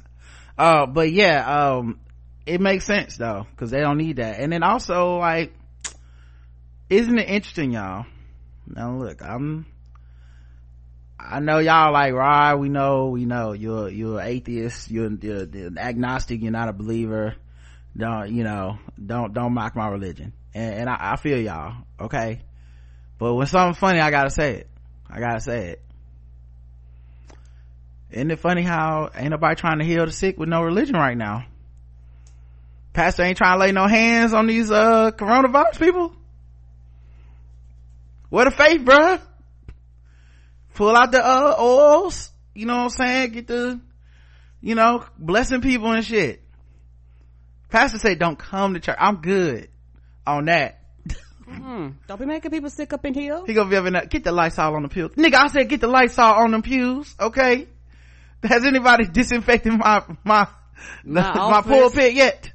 Who, who's gonna disinfect the pulpit? Okay, cause I'm not getting on this podium. He go, pastor gonna be giving a, uh, he, he giving a sermon in a mask. Even for, uh, what was it? For, I want to say for Lent, you know how they normally do the ashes on Mm-hmm. the forehead? They wasn't doing that this year. They was sprinkling it on top of their heads. They was, they was, they was throwing it at you. Ugh, just get That's, off me. that's what it looked like. let let somebody cough in there. Oh, oh God, no! Get him out of here. Get you. The Lord does not. The Lord does not want this. Okay. How am I'm gonna bless people if I'm sick? I mean, if me and the Holy Ghost get sick, you got two people sick. No, I'm good. My goodness. um, Uber says it will compensate drivers diagnosed with coronavirus. Good. I don't know how much. I don't know for how long. Probably for two weeks. That seems to be the standard. Mm-hmm. About two weeks. um i don't know how they determine how much or whatever but i mean obviously better than them saying we don't give a fuck if you sick you're not getting paid if you don't work if you get diagnosed with the coronavirus feel like companies uh need to start making exceptions Come on. they need to start figuring out what is the point do y'all think everybody's gonna be faking coronavirus for uh, like is that gonna be the thing i'm on a Cause you have to get tested. I'm on a coronavirus vacation. Can't go nowhere because I got to self quarantine in my house for 14 days. But hey, at least I'm getting a check. Like, I don't know. Seem like that would, and even if a few people did that, it still seems like it'd be worth to the public health to, to, to pay those people to stay home. Yeah, because now people look at you because you got a fucking common cold. So, Right. you know, it's like, yes, people do need to go and they need to be at the company's expenses. A lot of companies are cheap and they're not going to be willing to do that. So they're either going to make you take it unpaid or use your PTO time. And a lot of people say, fuck it. Y'all gonna get all the cold. Yeah, the, um, I, I know it's not really something to, to, to make fun of, but the, the Joker in me made me feel like if I just accidentally coughed and, you know, something went down the wrong throat or, you know, just something, you drink water and you just, sometimes you cough or something. Part of me felt like, when people, cause everybody turns now and they get all paranoid start looking at you. Yeah, they do. Part of me felt like, like, like falling on the ground and just like convulsing this shit and be like, oh, oh, coronavirus. And then everybody be like, oh God, no, run. Cause that seems to be the level of panic people have. It's It not, is. It's ridiculous. it's like a zombie apocalypse level of panic. It's not a, it's not like, oh, this thing is basically the flu. Cause people, people like, so the symptoms for most people will be about the flu. right. Okay. So that's most people. Now I'm not saying that that means everybody shouldn't be taking precautions. I think you should. Agreed. But think about how few precautions people take against the flu. Right. And You most know? people know at their jobs, like most jobs, if one person go down, fucking, you have a whole team or a whole floor, or a whole department that goes down off of one person coming in with the flu. I was listening to, uh, I think it was the right time or, um, Evening Jones, one of the two with Bomani. And Bomani's one of the most brilliant, intelligent people I know, right? And he was like, yeah, I don't get the flu shot. And I was like, like how? You know what I'm saying? Like how? like people don't get the flu shot because I'd rather of- feel icky for an afternoon than get the flu, but at the same time, but you know, people then kind of anecdotally, well, I haven't gotten the flu in six years or whatever. Right, but, I, I'm but like, I'm like, it only take once. and, and and the thing is, lot of people don't understand how of how uh uh illnesses i- these illnesses work. If you can get the shot, get the shot because there are people that can't get the shot. You have a high probability of children getting sick and the elderly getting sick and people Right. with and people with immune um diseases getting disease, sick. yeah. And the thing is, people look at them, their individual self will go, well, I didn't, I haven't had the flu. It don't matter about you. Like, Right. like it's, it's about the population as a large and also as a whole. And also, it's funny when people go, well, I got the shot and I got sick. Yes, because they're actually giving you a strand of the flu. They didn't say you wouldn't catch the flu. All they're saying is that if you do, instead of being fucking down for a week and a half or two, you might be down for a few days. They did not, the, the thing is they're guessing and they're estimating on which strains will be the most popular. Sometimes they get it right, sometimes they get it wrong. But the thing is, you are protecting everybody around you. That, that's the thing. You, you're protecting the people that can protect, can't protect themselves And also, some people have allergic reactions actually to the flu shot where they can't take the flu shot. There's nothing wrong with them. They legally can't take it because it's something in it where it gives them an allergic reaction. You have to include those people in the group too. So it's, it's wild when people say that. And then no, normally when people go, I don't take the shot, they go, well, I haven't been sick. Well, it's more than just about you being sick. Yeah, I, I just think it's funny because otherwise rational people who, if I said, you know, people don't vaccinate their children, they'd be like, those people are fucking insane. Right. Would be like, flu vaccine, are you out of your mind? You know what I mean? Um, but now you washing your hands, stocking up on sanitizer, scared to touch anybody and wearing a mask. Like, it just seems funny to me, the, to, the rationale of people, but yeah, this shit is real. Carnival Cruises offering free drinks to guests who don't cancel. That's how many people are canceling their cruises. Oh yeah, most people are like, I'm not going. So now you'll get credits for drinks, spa treatments, excursions up to $100 per cabin for three and four day cruises, $150 per cabin for five day cruises, $200 per cabin for six day and longer cruises. Carnival said Friday in a letter to future guests. Buffets are free as normal. The company, the company said in a separate email. Right. You got these ships that probably can, can have a few thousand people, five, ten thousand, however big them boats. Boats are fucking huge nowadays. And you be lucky if you get a smooth hundred people on them bitches. Yep. Uh, a quarter of Italy's population has been quarantined. That's a lot, my nigga. Like this shit is 25%. This shit is real, man. This shit is real. A quarter of Italy's population has been put under lockdown in a desperate bid to stop the spread of the coronavirus. The killer disease has gripped Italy, where a number of cases rose to 1,247 in the last 24 hours. Its biggest daily increase in cases since the outbreak began, to- taking a total of 5,883. Uh, another 36 people also died as a result of the virus, taking the total to 233 in the biggest outbreak in Europe. Prime Minister Giuseppe Conte uh, signed a decree in the early hours of the morning that will come into action April 3rd. The quarantine affects about 16 million people in the country's prosperous north in the regions Lombardy, Modena, Parma, Piacenza. I could name them all, but anyway. Uh, Mr. Conte said for Lombardy and for the northern provinces that I have listed, there will be a ban for everybody to move in and out of these territories and also within the same territory. Exceptions will be allowed only for proven professional needs, exceptional cases, and health issues. It comes the leader of Italy's ruling parties tested positive for coronavirus, marking the first senior politician to catch the bug in the nation. Nicola Zingaretti is leader of the Democratic Party and rules as a coalition with the Five Star Movement. Around the uh, world, more and more countries are bracing for a surge in viral cases. Yep. Western countries have been increasingly imitating China with the virus first emerged late last year, which has suffered the vast majority of infections by imposing travel controls and shutting down public events. Yeah, and with America, man, like, this is the one place where I guess being a communist nation that fucking, uh, can just do what it wants to its citizens, uh, is, is probably gonna help stop the spread of this virus for them, cause they can just shut down your freedom like, no nigga, you don't do that no more you know. Nobody go nobody go to work nobody go to school everybody stay the fuck at home. And in america you may be able to do that in a compassionate way but these motherfuckers in charge of this government not about to. No and you got companies that's gonna be like we don't give a fuck about the coronavirus. Not just companies but i mean like if the united states government stepped in the cdc stepped in and said listen we're we need to quarantine this uh, employee for 14 days you, legally you can't fire them.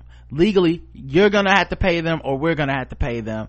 We'll make sure their bills are okay. Because the, the, truth of the matter is what's important here is public safety. Right. But instead you because of asshole americans and i get it because we're in dire straits right? People are like i saw someone on a thread today where it was like a guy got got uh he got told to self quarantine but then he went to a hotel to work for like you know the next day or something right? And i mean it's a hotel. You know how many people come in and out of there and shit? And he was told to self quarantine and so someone retweeted was like yeah well until you could pay for their bills and shit. What the fuck you expect people to do? Like this is that's and i said okay so then all the people that get sick from him what what they supposed to do? Right. Like like and it's all because there is no person in charge being like no no no. Here's how we're gonna handle this we're gonna pay for your quarantine we're gonna send you we're gonna give you a check to stay your ass at home because we need this you know this is important let us tell you Yeah. this is more important to the world that you Mm. stay here Right. The outbreak is probably going to be worse than it probably should be because, you know, like we said before, there's no sick day, there's no sick leave, PTO time. I think you read an article about Trader Joe's and Trader Joe's, uh, had a policy where they told people we will, we will, we're going to pay for you to, uh, go home. Like don't bring your ass in here sick. Yeah, but it's the same kind of logic that is, I don't get my kids vaccinated. It's the same kind of logic that if you're a employee of mine and you don't come to work for any reason, it's cause you're a lazy piece of shit. It's all these American, there's no vacation, there's no sick time. We don't pay you any a living wage. There's all this American capitalistic ideas coming together in one and it's, and it's making us probably, my guess seems like the most susceptible culture of all to a disease like this. Correct. And it's one of those things where, uh, not only talking about flu virus, but not only we talking, we talking about vaccinations. Yeah. That's why you have shit that's coming back this was actually eradicated and people going, the fuck is mumps and measles coming back because motherfuckers don't get vaccinated. We're stupid as a culture. right. We're stupid as hell. Um, let's see, uh, what other stuff we have. Uh, uh, Illinois court rejects Jussie Smollett's bid to throw out charges from hoax attack. Yeah, we, well, listen, I think it's low key heroic what he did. So, to see a hero dealing with this, I think all black people can agree. This is, this is outrageous. Okay. Free Jussie Smollett. He never did nothing to nobody. DaBaby viciously slaps a woman in the face at a concert. Now see, I'm starting to think, Karen, I, it could just be me. I'm starting to think this man is not an intersectional feminist. You, we said this a while ago. We was like, You know- he gonna do something. He gonna cross the line and all these people are gonna turn on him.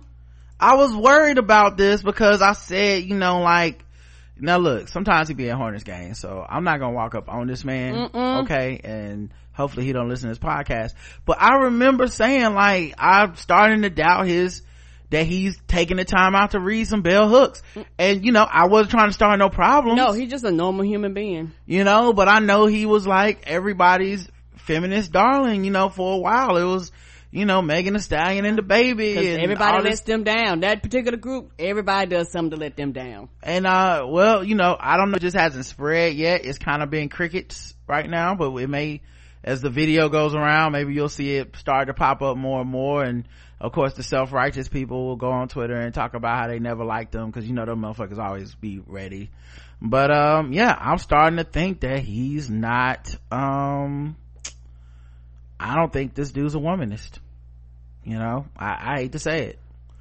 You know? I may i hope i'm wrong to be honest but uh i mean maybe he slapped her because she said you know i'm anti-choice and i believe women should not make as much money as men. And he said Yeah. you know what I I, I never do this but out of my allyship with women i have to smack the shit out of you you know I, I don't know what happened. I haven't seen the video and I don't want to see it. Yep. So, um, I don't know. Yeah, the rapper was on his Whiskey North in, at Whiskey North in Tampa for his up close and personal tour. Well, he, He got close. they got up close and personal, uh, when a woman waved her phone in his direction, presumably to get a pic. Um, folks at the concert tell TMZ after the initial shock, um, subsided, the crowd started booing the rapper. DaBaby and his crew left without performing a single song. He went on his Instagram story to share a video of the incident saying, who knows show the government name so my lawyers can get active. What? What, what did she do? So I, was it like illegal for her to pull her phone out? No, because she, he's, according to the video, according to what everybody's saying, he smacked her. Oh yeah, she's getting lawyered up, like immediately. Cause she's like, oh, no, no, no, no, you, you're not gonna put your hands on me. Yeah, so I don't know, man. Good luck to everybody's uh, favorite dude. You know, Good luck. it's gonna. You know, it's just a matter of time, man. With I don't even be bothering to invest in liking these motherfuckers for nothing more than music, because it's just a matter Yeah, of time. It's just music to me, yeah. they humans and they, They- didn't go to all the Right, woke Twitter flawed. classes, dog. They don't know any of that stuff or care about it. Even the ones that everybody goes up for, like you see what happens with the online like spin people do. like because they turn everything that people do into some like woke thing you know oh cardi b said such and such see done. this is why you know she she she understands socialism y'all and i'm like okay but you know y'all do realize she's one comment from saying some shit that y'all gonna have to be like oh maybe she didn't she she hasn't studied marxist you know she she's not a leninist or whatever the fuck like Right. may, maybe maybe she's just a person that you know isn't totally one thing or isn't totally the other uh by the way this is gonna be shocking news Ken. i'm glad you're already sitting down Okay. because uh stuff like this comes on the news on the uh, show every once in a while and i know that you know everybody's gonna be uh uh really taken aback by this so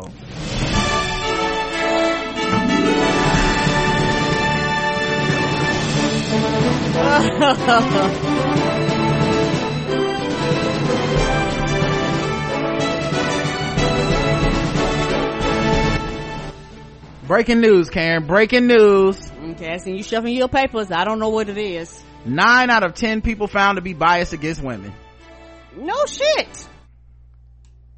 No shit. Even women don't like women. About 90% of people are biased against women according to a new index that highlights the shocking extent of the global backlash towards gender equality. Despite progress in closing the gap, uh, 91% of men and 86% of women hold at least one bias against women in relation to politics, economics, education, violence, or reproductive rights. And yet, none of these motherfuckers would admit it. Nobody misogynistic though. Nobody, misogynistic. No, nobody, y'all. Nobody. Nobody. Nobody. Nobody. No, nobody harassing people. Nobody. It's just, it's just somehow just no woman's ever been elected president. But hey, nobody. also not racist. If you ask them, the first gender social norm index has analyzed data from 75 countries that collectively are home to more than 80% of the global population. It found that almost half of the people feel men are superior political leaders and more than 40% believe men make better business executives. Almost a third of men and women think it's acceptable for a man to beat his wife. what? Mm-hmm. The UN developed program UNDP, which um, findings on Thursday, is calling on governments to introduce legislation and policies that address ingrained prejudice. We all know we live in a male-dominated world, but with this report, we are able to put some numbers behind these biases. Said uh, Pedro Conceição, I don't know how you pronounce that last name, uh, director of the UNDP's uh, Human Development Report Office, and the numbers I consider them shocking. What other reports, what our reports show is a pattern that repeats itself again and again.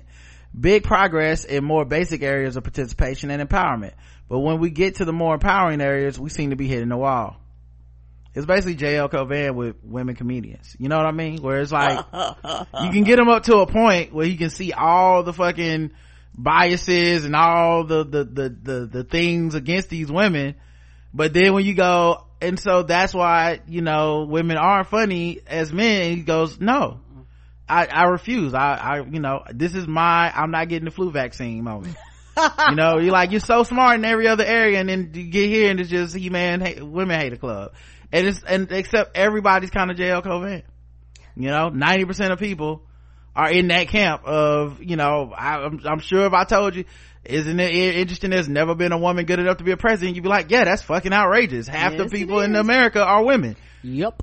but uh yeah so uh clearly this woman candidate is the best choice i i don't know about that dog now hold on I, for some know. reason it's just some about her that I just don't. I don't. I mean, maybe it might be her titties, Right. her vagina. I, you know, she get a period. It might be going through the menopause. Not- I don't know. it's just not this woman I mean, Oh, okay uh, you're right you're right not this woman okay cool cool uh let's take a time machine it's 2016 right right now so not this woman not hillary clinton uh but you know who i would vote for elizabeth warren Oh, word? Yeah. Oh, she the best one. I, I like her more than Bernie. If we're gonna be honest with you, you know, I wish she would run to be, she should, if she was running right now, she'd be the president.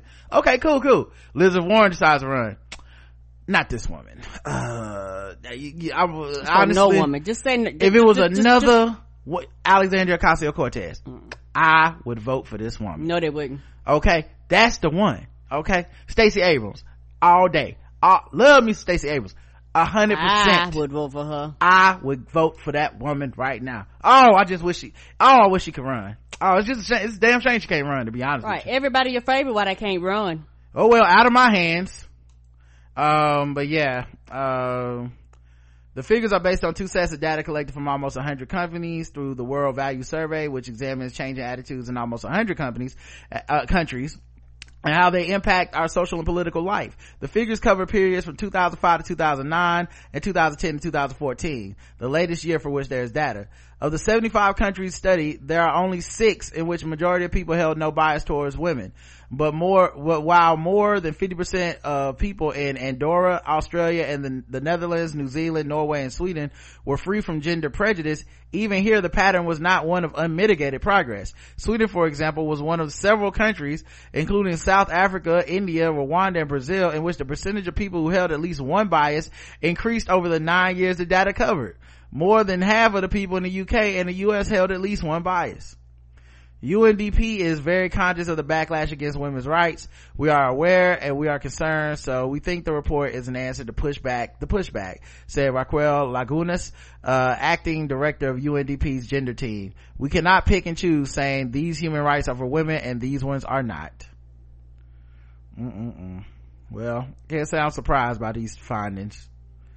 You know, people hate women, but Yeah, nobody hates women. Yeah, right. And they say that it's okay to beat your wife, and that's why when people push domestic violence rules, because people treat domestic value, domestic um, violence as a personal flaw. Nicki Minaj's husband's been arrested, indicted, and indicted for failure to register as a sex offender. That's not good. You have Right. to do that. I agree. That's terrible. As a prison abolitionist, guys, I don't even think we should be surveilling sex offenders, first of all. no. So look. What? No, okay. I didn't say you that. had some offensive sex. We get it. That's terrible. Okay. That, you know, don't do that. Ah, ah, ah, don't do that again. Right. Cause, you know, I wouldn't put them in jail or nothing. But then you put them back on the streets. You don't monitor them and they get to go do whatever the fuck they want. What, like, what, why, what are people getting here? You know, like this is the draconian white supremacist system of the prison industrial complex that is making people that are, you know, sex offenders have to register and be like, I'm a sex offender. Okay? Who here hasn't had some offensive sex? Okay? Like, let that person who hasn't had offensive sex throw the first stone. Okay? So, I I'm glad me and Karen saw eye to eye on this one. I was no, kind of prepared. No, we don't see eye to eye. Wow. Wow. I know you're not a prison abolitionist normally, No, but this, uh, I can't believe you really backing up the white prison industrial complex behind this, Karen. That's what it said you were supposed to do. Mm-mm. Right. Who decided what we're supposed to do? The white man, right? So you, you go, want to lock a black man up. Okay. Emmett Till. Yeah. What? That's right. I, I just, I just went there. I played the card, Karen. Emmett Till. No black man That has is ever, not the big joke on on every game. no black man has ever sexually assaulted anyone, guys. That is Okay? Not is a the true problem. statement. This is the problem with America, okay? Y'all just want to Emmett Till all of us. Mm mm mm mm mm. Boo boo boo. You and him. Boo. Yep, he'll pay. He uh, apparently um failed to register. Um, I don't know if they moved or what. yeah, he was told Beverly Hills PD made a traffic stop November 15th, determined he was a registered sex offender in New York State, but had that registered in California as required. He was arrested and released on twenty thousand dollars bond. Um, you know, Nicki family got a history with this, so yep, you gotta be too busy worried about the haters. You need to be worried about the police. Um, so yeah, uh, there we go, guys. Um, let's get into some other segments. Okay, that's enough news. All right, through the miracle of technology, nobody knows we took a break until I just told them. I'm living dangerously, guys. I only wash my hands for 19 seconds, so who knows if the coronavirus up in here today? Oh Lord, you better go watch some some more then. Mm-mm. We gonna both get it together. Uh, I guess, um, how long we been recording? About an hour and a half. I guess we can go right to, um, guess the race, I guess, maybe. Mm, Whatever you want trying to to think, did I do any fucking with black people? I guess I can save it for later in the week. I mean, do y'all really need to be fucked with at this point? Talked already politics and shit, so. Alright, let's just do some, uh, guess the race. Now that it's time for some guess the race. That's, right, it's guess. the Wait, what? What happened? You need to refresh your frozen. Okay, pausing. All right, well that was terrible. Let's try it one more time, guys. Now that it's time for some race. That's right, it's race time. Now that it's time for some race. That's right, it's race time. That's right, it's time for Guess the Race. The number one game show going to all the podcast land. We read and play news articles from all over the globe. And we ask our contestants today, Karen in the chat room, to guess the race. And of course, everyone plays along and they are races. I bet Chapo Trap House never had difficulties. With all that Mm-mm. socialism money, they probably got engineers and fucking They studio got an app equipment. and everything. Oh man. I gotta get down. Uh, alright, let's get It's gonna be like that one day. I'm claiming it. let's get into it guys. Checkers employee shoots a customer who complained about wings or a wing order. Oh shit! Was they fried hard? Uh, or not fried hard enough? uh, so, um, gunfire at a DeKalb fast food restaurant overnight where a customer complained about his chicken wing order. Chicken was thrown, then shots were fired at the Checkers on Oh Road. At the Checkers on Candler Road in Pan- uh, Panthersville neighborhood. I miss checkers. I mean, I don't. I mean, I don't want to get shot at. Don't get me wrong. I mean, I miss the food. Yeah, this is a, this is a feature, not a bug, if you know what I mean. Oh yeah. Oh yeah. uh the chicken the uh the restaurant manager told channel 2 action news the customer a man in his late 30s was shot once in the upper body it all started when two men ordered in the walk at the walk-up window just before midnight They got a walk-up window. That's right, because they only got a window. It's like the trap house. checkers ain't got no One way in, one way out. checkers ain't got no business being open close to midnight and they know it they were pushing their luck already Nine o'clock. Shut that shit down. Uh, so the two men w- walked up to the walk-up window just before midnight, received their food, and claimed that order was incorrect. The manager said the men reportedly started shouting. When they worked, uh, while they worked to make the correct chicken wings, employees closed the window on the fuming men. According to the manager, one man threw his food at the employees, and the employee responded by pulling out a gun and shooting him. That's right. At Checkers, So you chicken don't, at me. you don't rob Checkers; they rob you. Okay.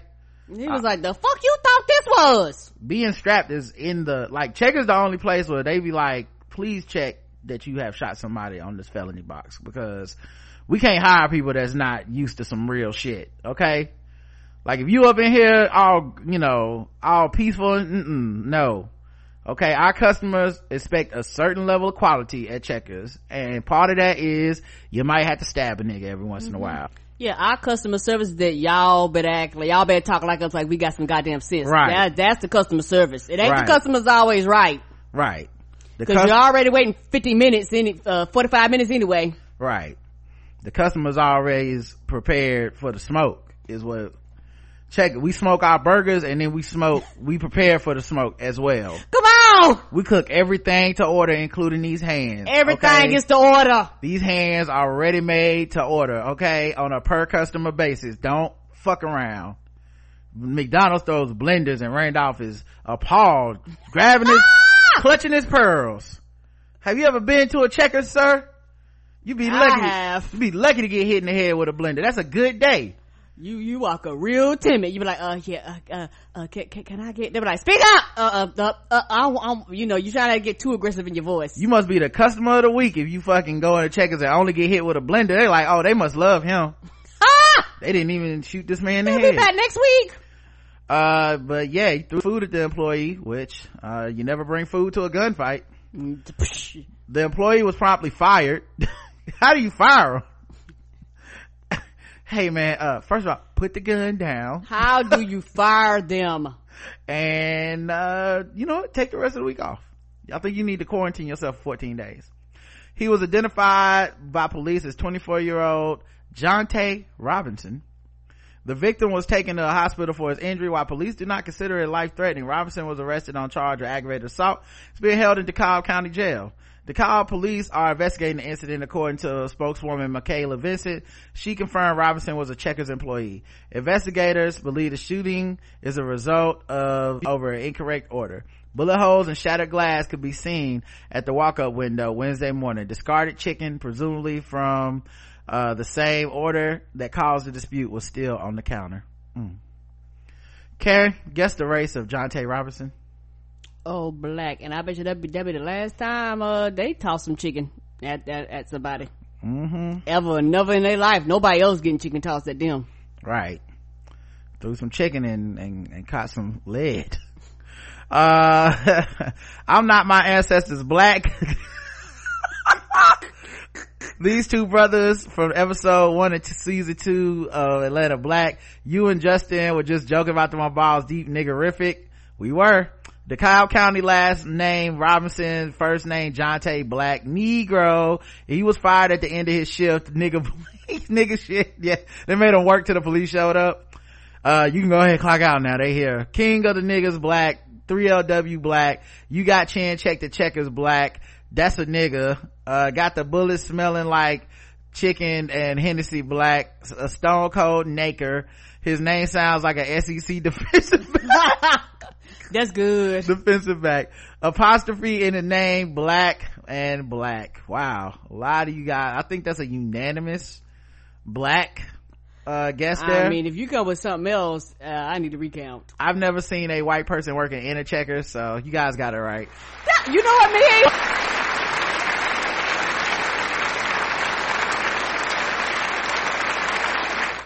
Only way a white person can work at checkers if they the manager or the owner. There's no, I've never just seen Yeah. a regular white person. You know what? I hate to be racist against our own people, y'all. I really do. But honestly, if I seen a white person working the drive through at checkers, I'd be like, now what the f- did you do? Right? To, to fuck your whiteness up so bad, you ended up in checkers drive through like, you know, if I see a white dude in check, I'm scared of the white dude. Cause I was Yeah. like, oh, he probably the most gangster of all of them in there. Like, like you either a waste of just complete waste of white privilege or you just love like you just such a thug. There was only one place that could contain you prison or checkers. Right. He gonna be the real one. Y'all be like, mm, mm, like i like honestly if i rolled up and seen a welcome to checkers can i take your order? I'll pull off. I'm like this is a trap the feds is up in here or something Yes, it is. this a this a sting this a they preparing to do a sting on some drug dealers or something because this is no way You, you walk, you walk up and the people that ain't got no attitude, like, hi, this is Tyler. Welcome to Checkers. Uh, no, I know the don't trust number one. Number one, I know the food gonna be shit. Okay, Mm, y'all, gonna be, who- did you season this food, Tyler? right. Y'all a little, y'all a little, little too nice up in here. I know this food ain't gonna be worth a goddamn. You know when you pull up and like, what you want? Right. That's the that's the checkers I'm used to. That's what I want. What you want? They- Not welcome to Checkers or anything. I'm I'm used to checkers being bothered that you came. Like, I'm, damn nigga, don't you know it's almost midnight? Uh, what? Catch your order. yes! I'm used to Checker. Then before you step, we, we, we out of chicken. We ain't got no okra. No macaroni and cheese. What you want? We trying to go home and hit. Anyway, can I help you? Like I'm waiting. I'm waiting. Checkers call you nigga. Like that's Yeah, that's, they do. We, Checker. we ain't got no sweet tea. We just telling you right now. What y'all niggas want? Uh, let me get a number two. We we out of double burgers. You can get two number ones. Wait a minute. I mean, y'all got two patties. Um, but we ain't doubling them up though. let's go. we already done wrapped these burgers. These was mine. I'm taking them home. Uh, New Jersey woman charged with man, but they had some good fries though. D- Right, right. That was the only thing, man. That that was back in the day when we was some broke college kids. Almost worth the bullet. Almost. I'm, I'm and- too sedated now. I'm like, Yeah. Why never? what? I'll be clutching my pearls driving by. Them fries was good as shit, y'all. Oh my god. I never been to one without a bullet hole in the window. Come on. Anyway, um, a New Jersey woman has been charged with killing her roommate with a tape dispenser and a shower rod. Holy shit! Who? She could have like MacGyver. What the fuck is this? I know. You do something like, how did you get caught? I guess How she did wasn't, you kill somebody like she that? couldn't get herself out of that sticky situation.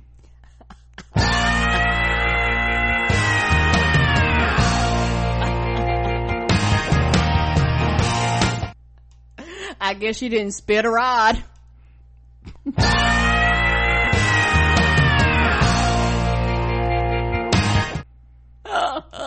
She must have been drinking some scotch to go with that tape.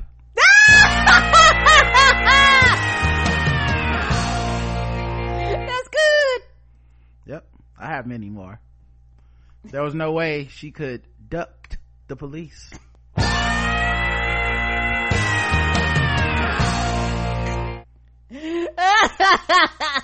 That's good. She couldn't go about masking the crime.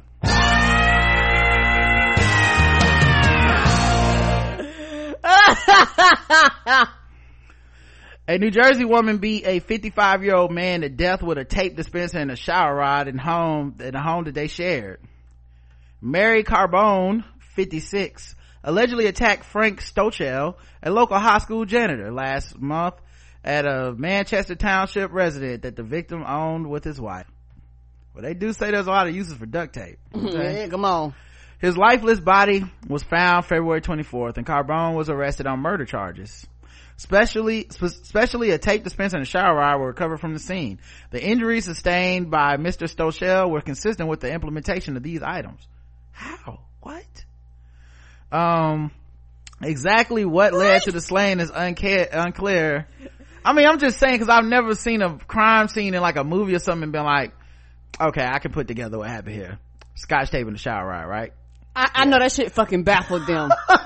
the fuck is this? electrical tape in the shower rod yep one of these crimes one of those oh hey you hate to see it you really do these kids these days are just we really need to get the scotch tape off the streets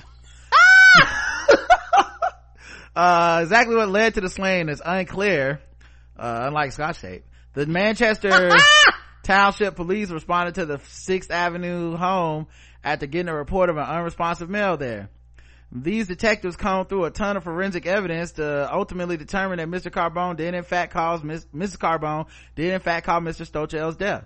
Though Stochel lived at the home with Carbone, he owned it with his wife, Cindy. According to property records, at the time of his death, he had been facing charges of burglary, harassment, and making terroristic threats following an arrest last October. Shit. There's a lot of crime happening in his house. He worked as a janitor he was allowed to oh for 15 years before leaving in 2018 okay so maybe he was there when uh yeah when he, he was it, got arrested a school district spokesperson told the newspaper late last month a message seeking additional comment from prosecutors was not immediately returned uh, in addition to the murder uh carbone was charged with two counts of possession of a weapon for unlawful purpose and two counts of unlawful possession of a weapon are the weapon the shower rod and the tape or did she have a gun Cause I feel like that's not, that shouldn't count if it's the shower rod and the tape. That's just ingenuity. Like you, those, cause She, that- she was just working with two she had. right. In that case, we all in possession of weapons. If you go to my house, there's plenty of tape and shower rods up in here. Now I don't know how to kill one, somebody with one, Mm-mm. but uh, I've never been that desperate. What do they say? Necessity is the mother of invention.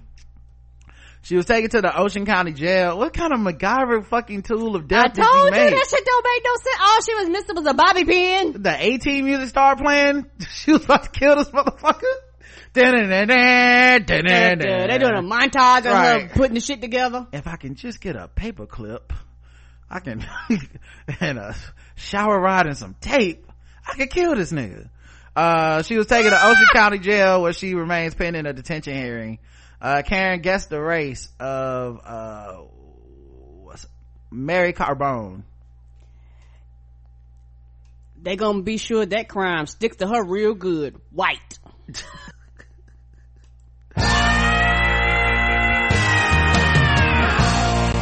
Well, how they know, Karen? How they knew she did it? How? They got her on tape.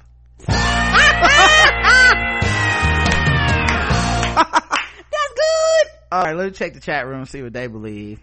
The Sopranos mob wives wife, crafty killer of the Martha Stewart variety white. I'm not going to be ignored. White. This whole thing is the whitest of white. White woman, white Italian. When she said wrap it up, she meant it white. Masking off, fuck it, mask off.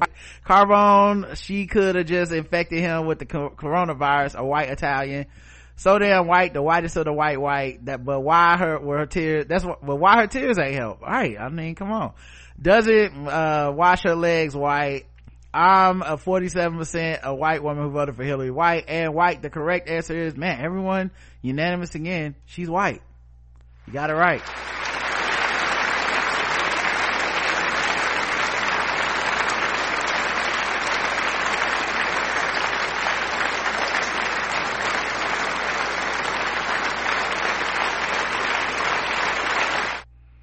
Oh man, I really just like to applaud the police for solving that case. I know that shit baffled them. I know when somebody was like, I, I, I think I solved it, y'all. They was like, we don't believe you. They was, no, no, no. I, we got all the evidence. I just solved that shit like Scooby Doo gang. I think it took a lot of stick to itiveness.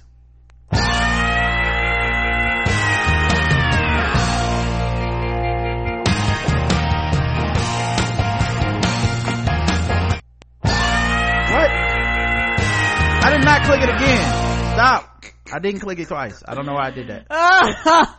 Um, oh, she did that shit. She looked like her ears look like an elf ears. she looked fed up. This is like some shit that I'm watching this TV show Hunters. Mm-hmm. This is like how they kill one of the Nazis and then they get covered up. like that's like it's the only way it makes sense. It's like Be they- like, they use a toothpick, like she found one of them Nazis and she fucking used a tape, a toenail, shower rods to kill this motherfucker. And Kleenex, and he died. We, we, we don't know what happened. You, if you follow this man's history all the way back, you'll find out that this motherfucker was at Auschwitz or some shit. Cause this don't make no sense. Mm-mm. All right, bonus round.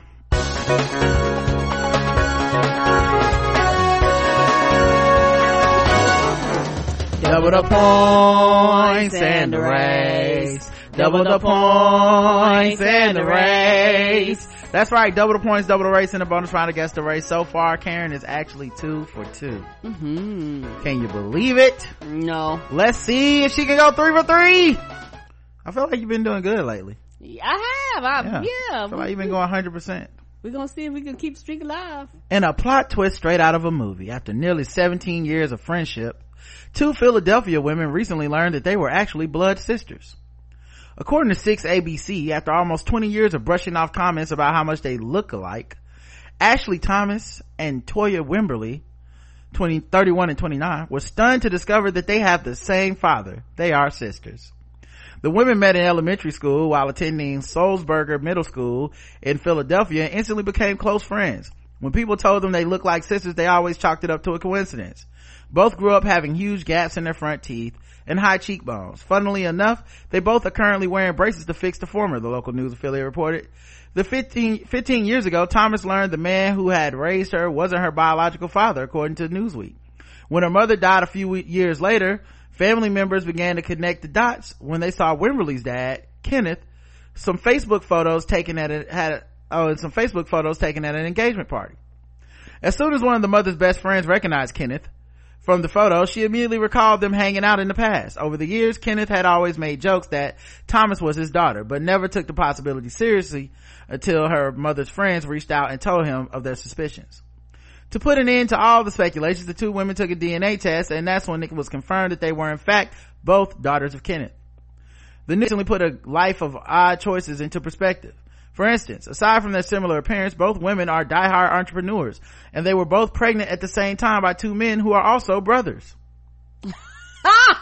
I was hurt, but also happy to find out that this beautiful and successful young lady was my daughter, said Kenneth, who admits that he has mixed emotions about finding out so late in life that he had another daughter. It was just God's work, man. Karen, guess the race of these people. I think I seen this story, so I'm gonna recruit Oh, god damn it, never mind. Fuck this story. It You was, they was black. Yes, they was black. Okay. I was, yes. I was Nope, nope, it's over. general It's over. Nope, nope, it's over. They were black. Everyone gets a free square. I get ready about a Let's free go to another one. We'll do another one. We'll do, we'll do, this one will count. Okay. Hopefully you haven't heard this one. You read any Adderall news lately? No? No. Good. Okay, we can do this story. Uh, a former school, I mean, that was kind of a gimme anyway. That, that's only some black shit.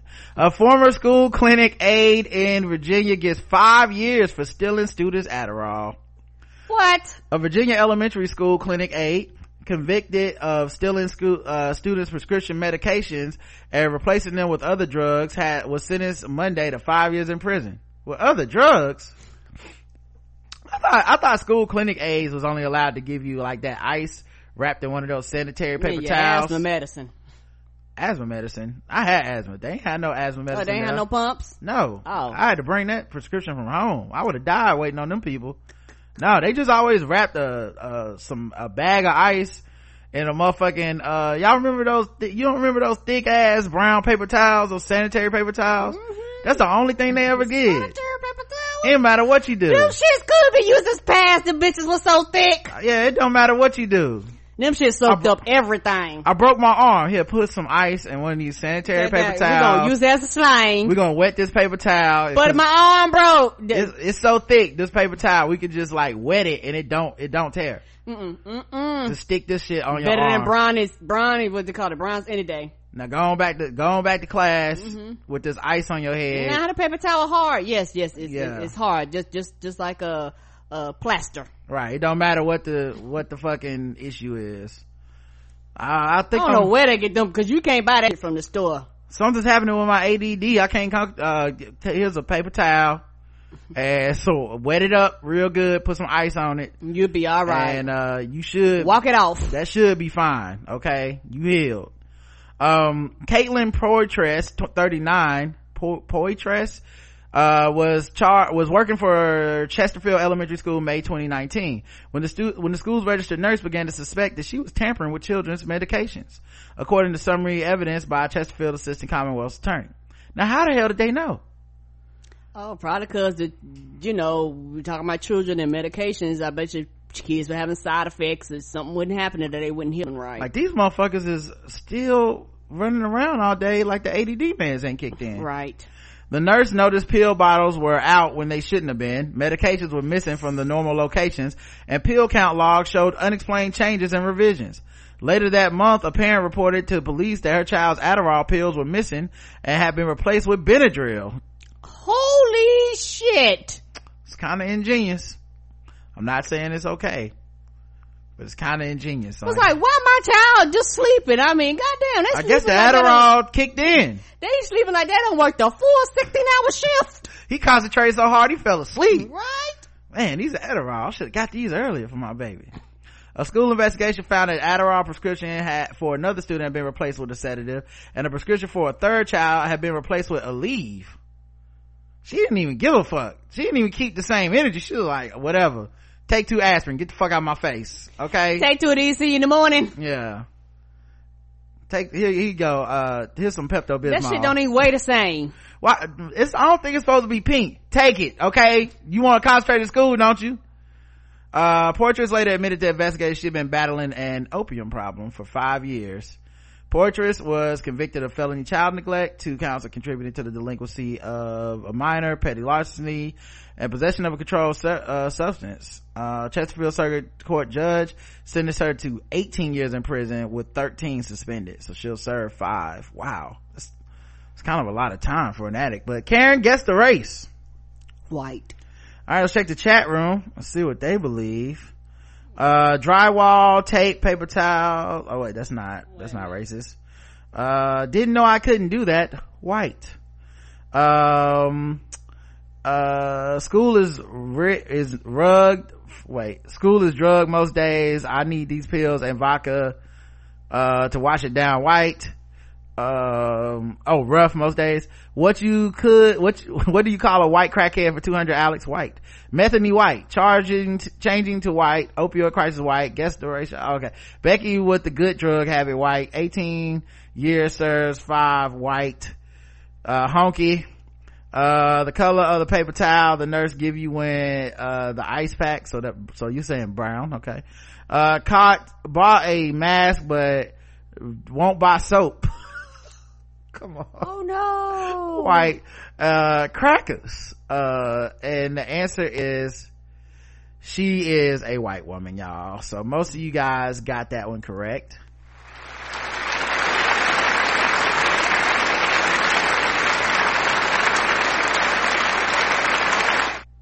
And one person said brown they got it wrong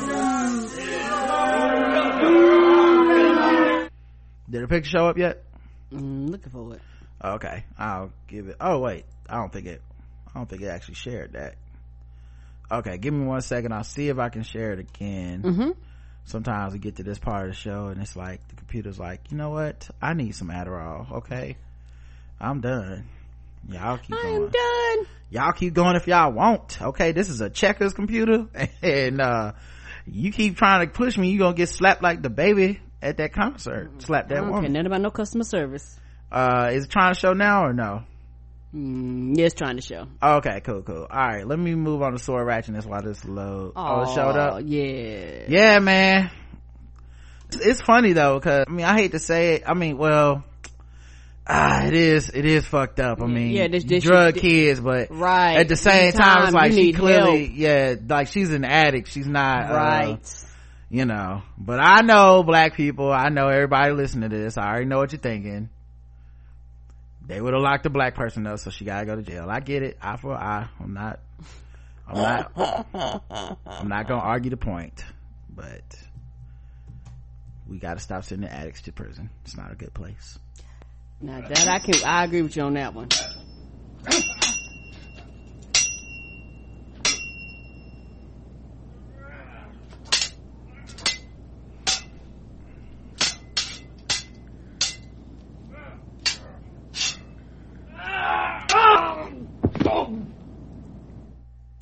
This time time to talk about you know these people out here with swords that are out here for just just plaguing the world with violence and and chaos. And uh, many of them going either unpunished underpunished and we're not doing enough to train society on dealing with swords and uh, getting sword control and getting laws on the books that make sure that people use swords responsibly a woman is suspected of attacking her husband with a sword and she's been booked on a felony charge.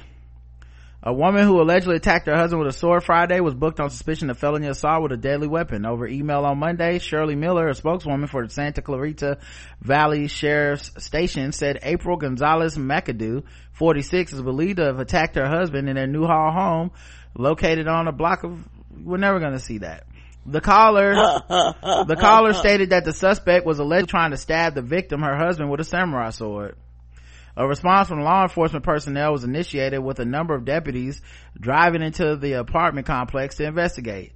When deputies arrived on the scene, they arrested Gonzalez McAdoo on suspicion of assault with a deadly weapon. The victim eventually declined medical treatment. Uh, deputies on the scene could be seen bringing out the sword as they located Gonzalez, as they loaded Gonzalez McAdoo into the back of the sheriff's vehicle to be taken and booked into the SCV sheriff's station. She was released on bond Sunday afternoon. She is scheduled to appear in North Valley Municipal Court March 26th. All right, y'all. That's it for today's episode. Thank you so much for hanging out with us and listening and stuff. We appreciate y'all. And, uh, until next time, I love you. I love you too. Mwah.